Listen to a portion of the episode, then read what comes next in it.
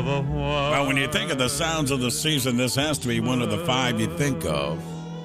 Bing Crosby and White Christmas. And today, when we go to film school here in a moment, Joe Fortunato is going to look at that movie, which to me is one of the can't misses of the holiday season. So, with that all said and done, let's bring him in, film study pro- professor Joe Fortunato, as we go to film school today, Joe. And you're going to talk to us about White Christmas, my friend.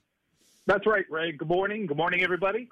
And we're kicking off uh, the month of December with uh, several weeks of holiday films. So today we're going to start off with a classic Christmas musical, White Christmas, uh, which premiered in New York City's Radio City Music Hall on October 14th, 1954.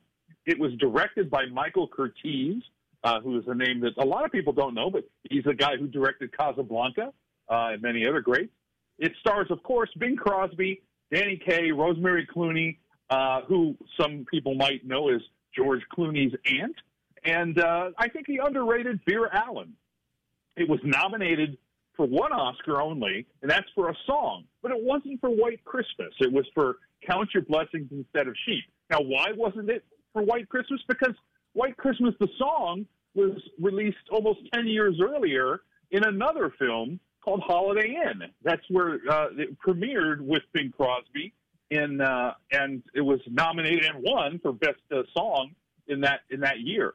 In fact, um, the film is neither a sequel to nor a remake of Holiday Inn, even though that's sort of a persistent myth that continues to this day. There were actually this is actually the third film to feature Bing Crosby singing White Christmas.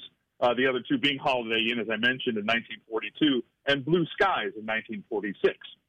Now, the film was incredibly successful. Uh, in fact, it was the most successful film of the year in 1954. Uh, it earned $12 million, which today's equivalent would be $120 million. So that's a pretty good haul for uh, for a film. It was the top money maker, as I said, of that year.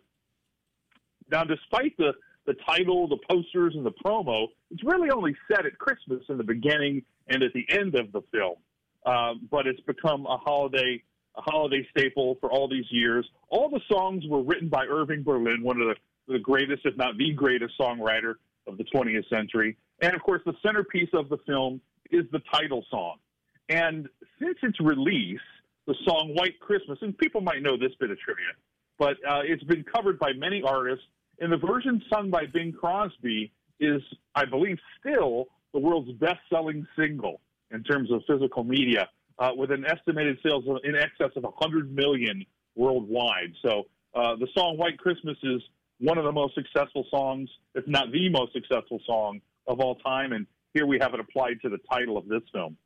You know, Joe, the one thing that stands out to me in the movie is the showcasing. I, I thought they did a great job of showcasing Bing Crosby, Rosemary Clooney singing, but also the dancing of the other two co stars. When you talk about Danny Kaye and Vera-Ellen, those two were showcased a couple of times with their dancing abilities. Absolutely. Now, we, we talk about casting a lot, and there's not a whole lot to talk about here because this was developed, of course, for Bing Crosby. Now, here's where it gets interesting, though. They originally were going to uh, try to do a, a, not necessarily a remake, but a, a uh, sort of a revisiting of, Dan, of uh, Bing Crosby and Fred Astaire from Holiday Inn. Now, the plan was to reunite them, uh, but Astaire turned it down because he was sort of temporarily temporarily retired at the time, according to him. So Donald O'Connor, the great Donald O'Connor, was cast as Crosby's co-star. Uh, and Donald O'Connor is a great dancer, as we've seen in, in Singing in the Rain and many other films. But while he was filming uh, Francis Joins the WACS, you, you might remember that Donald O'Connor was in the Francis the Talking Mule films. so he was filming one of those films, and he contracted a fever from his co-star Molly, who is the mule. So he got sick from Francis the Talking Mule and had to pull out of this movie. And Danny Kaye was cast at the last minute as his replacement. And Danny Kaye is a wonderful performer, uh, but not the, the dancer up to par with uh, the, the at least uh, um, the rest of his co-stars, including uh, Vera-Ellen. Wow, that's interesting. Never realized that because uh, I thought Danny Kaye was just sensational in the movie myself. Yeah, he's great, and and uh, you know he uh, has wonderful comedic timing and and kept the show uh, or the series light. Um, and, and in fact, uh, Bing was going through some personal stuff at the time, and so he was a little bit sullen on the set, and and uh, Danny Kaye was kind of instrumental in lifting him out of his depression. You know, the other thing that stood out to me, and you know, the the movie came out in the mid '50s, was some of the sidebar actors and actresses who you saw a lot during that era. I think of the hotel uh, uh, person who answered at the door. She was in a lot of movies. I think of the guy at the uh, uh entertainment place in Florida, and he was in a lot of the different movies at the time. They used a lot of signature co-stars. Yeah, a lot of great co-stars. Mary Wickes is uh, the woman you're talking about is uh, the the hotel person, and, and she's great. And um, you know, the the Rosemary Clooney uh, actually decided to do this movie because she wanted to work with Bing Crosby. Mm-hmm. Uh, she also talked about how Danny Kaye, as I already mentioned, would would cause many retakes with some of his antics because he was making everybody laugh. And um, you know, you talk about the supporting cast. Um, Dean Jagger, who plays the general, or as they call him, the old man, uh, is actually younger than Bing Crosby. So it's sort of funny they refer to him as the old man, but uh, he, he, is actually um, younger than Bing Crosby.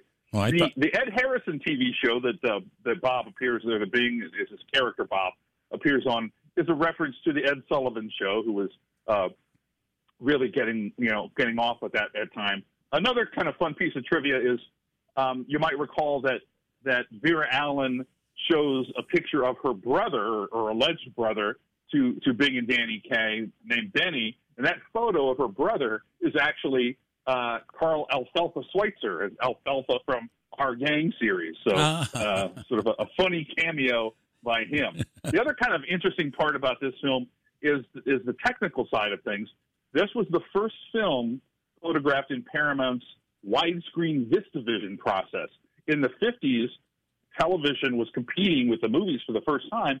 So the film industry was sort of panicking and trying to come up with ways. So there was more color movies at the time, um, and they wanted to make widescreen pictures. And some of them uh, were Cinerama, CinemaScope, and there was a whole bunch of them. But this division was Paramount's version of that. So this is uh, sort of an early widescreen high def film um, that uh, came out in 1954. And, and one uh, another final note. I don't know if I call this a fun fact in hindsight, but uh, the snow that they used at the end of the film yeah. was actually asbestos. Oh my goodness! I guess that's a fact. We'll leave it at that, right? Yeah, exactly.